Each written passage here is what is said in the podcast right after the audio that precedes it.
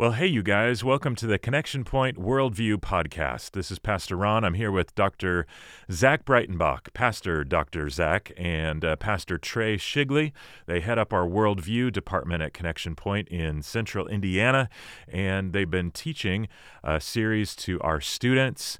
Uh, called Worldview and the Truth. Now, this one is specific for our middle schoolers right now, and this podcast is designed to help take parents deeper into places that your students have already gone. So, in this first week, guys, you laid some groundwork for actually what is truth. So, can you give us a big picture overview of how the first lesson provides maybe a foundation uh, for what's to come in the series?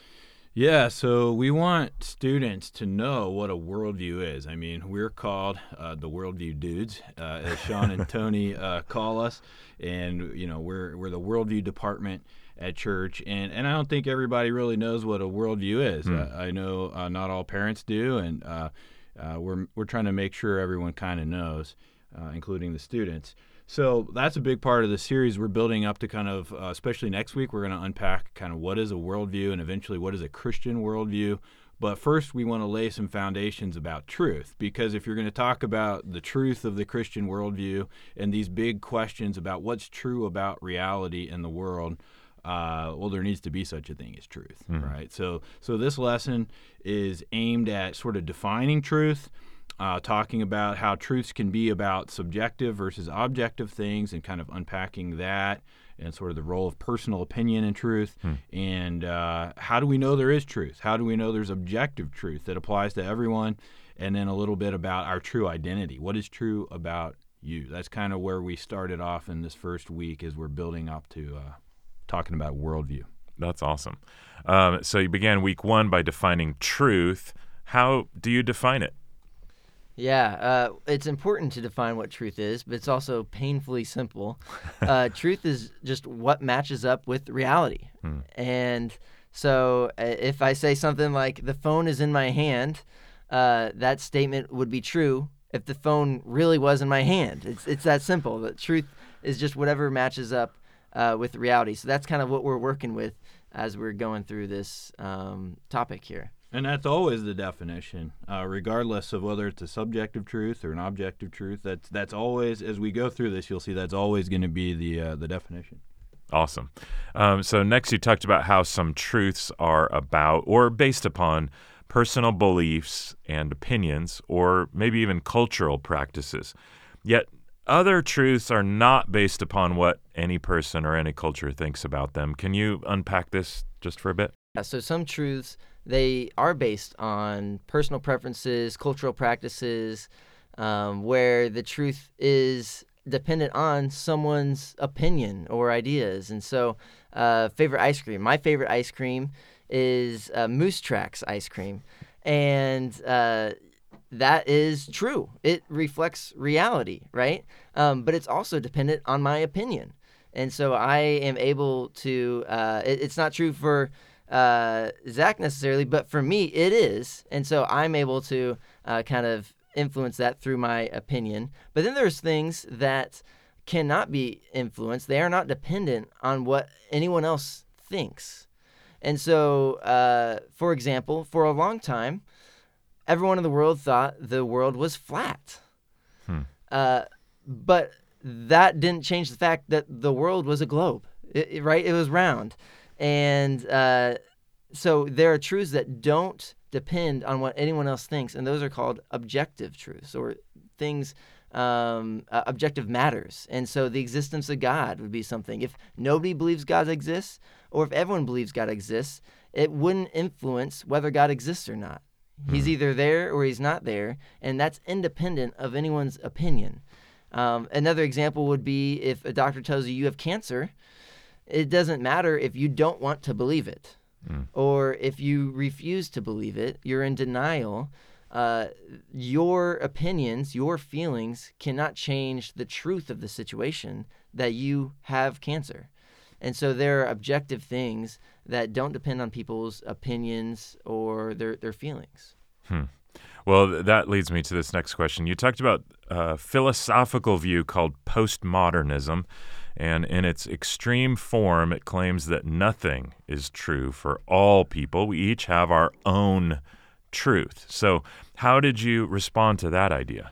Yeah, we didn't uh, unpack postmodernism in great detail. There's a lot to this philosophy, but yeah, in its extreme form, it would it would say that that all truth is really uh, subjective. Everybody has their own truth. There's not any overarching truth that's, that's true for everyone. And the problem with that is it's self refuting.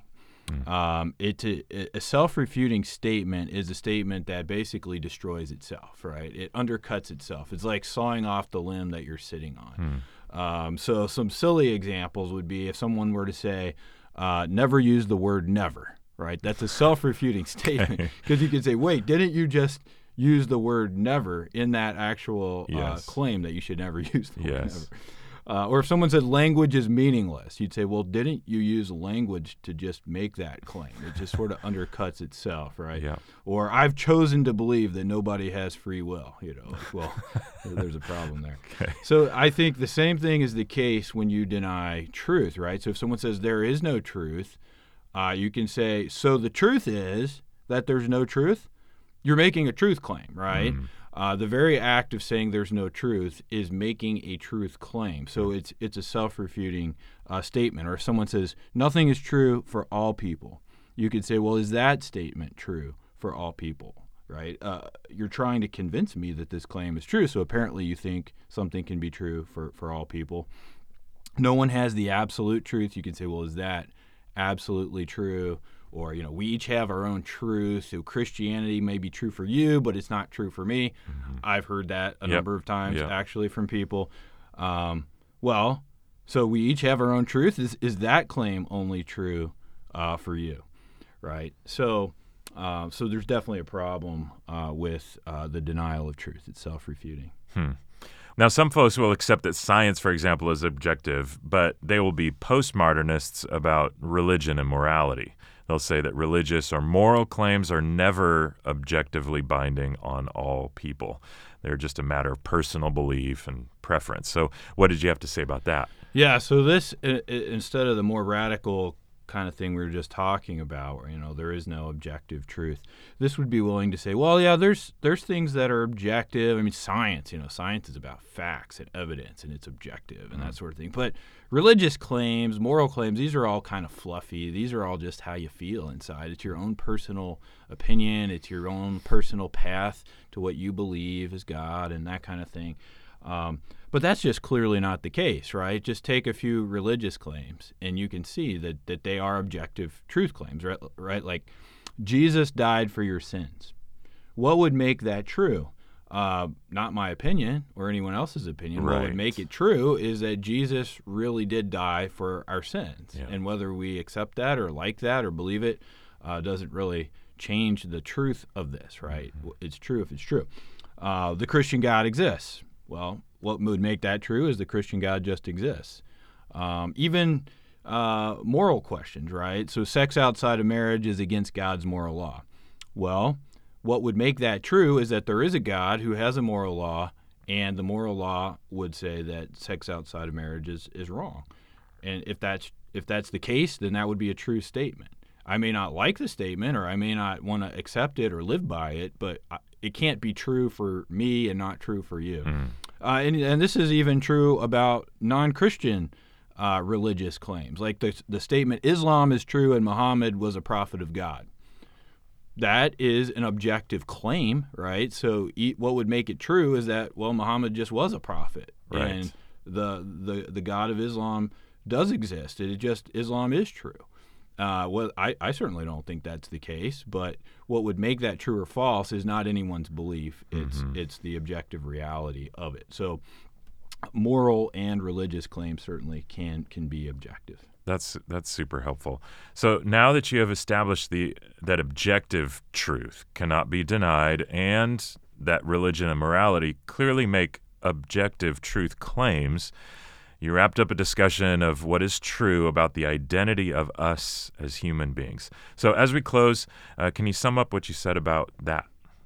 Yeah, I'll, I'll kind of start us off here. So, uh, some people would say that, you know, humans uh, and their identity are very different than, say, an object like a key, right? So a key um, has an identity or a purpose before it even begins to exist, right? The key maker who created it, designed it, has already conceptualized I'm going to make this chunk of metal into a key. And it's going to have teeth that look a certain way so that it fits a certain lock and it opens a door. And, and the purpose of this key is already determined, already decided before the key ever is created and, and begins to exist. But some will say, well, that's totally different with humans, right? Little baby comes into the world. There's no creator, there's no designer that made that human. And so there is no identity that's inherent to that that human. There is no purpose for which this mm. human exists. Uh, the, you, we, we're kind of like blank slates. Even we can kind of decide our own identity. Uh, sounds kind of convenient, mm-hmm. but uh, of course, if Christianity is true, uh, or even if a lot of other different worldviews are true, um, we have an identity mm-hmm. Uh, objectively that that uh, applies to us, whether we like it or not, whether we want it or not. Uh, so Trey's going to kind of talk to us about about that part. Yeah. It, so if Christianity is true, like Zach said, we have this identity from even before we are born, um, and uh, leaning into this in a world full of uncertainty and full of questioning, and um, especially as as a teenager, but even adults can be um, make a really big impact on how you live life and view yourself. And so the one of the biggest things is that you are unconditionally loved mm-hmm. beyond measure mm-hmm. by the God of the universe. Um, and you're created by that God for a purpose. You you have a purpose. It's not meaningless. How you came about, how humanity came about, isn't just by happenstance or by accident or by uh, mutations. It's no, you are here for a purpose, and uh, your purpose is to love God and it's to love others. And uh, another part of your identity, though, is that you are a rebel. You've rebelled against God and His rule, His reign, His moral code. Um, and you've chosen to do things your own way, not rely on Him. You've separated yourself from God. Um, and that brings us to another piece of our identity for every human on the world, whether you believe it or not. If Christianity is true, this is true for all people, that we're all in need uh, for Jesus to forgive our sins and to receive the sacrifice that that He did on the cross to save us, redeem us, cleanse us, and uh, be forgiven. And again, this if it's true, it's true for all people that we are all offered this gift of salvation and we're all called to live a Christ like life and we are all offered eternal life. And these are things that are a part of your identity that don't depend on your opinion, your feelings. If Christianity is true, then this is true not just for Christians, but this is true for all people in the world that that we are created on purpose that we are loved, that we are offered this gift of eternal life, and all we have to do is accept it. Hmm. It's pretty powerful uh, when you put that all together. Uh, gosh, we're blessed um, by the truth of God. Thank you. We're blessed by you too, and uh, it's helping us as as parents to come alongside our students that are learning some phenomenal stuff. So, if you've got more questions about Connection Pointe, you can go to cp.church, and that's a good starting place to get some of your questions answered. And God bless you. We'll be back before you know it with more helpful tools.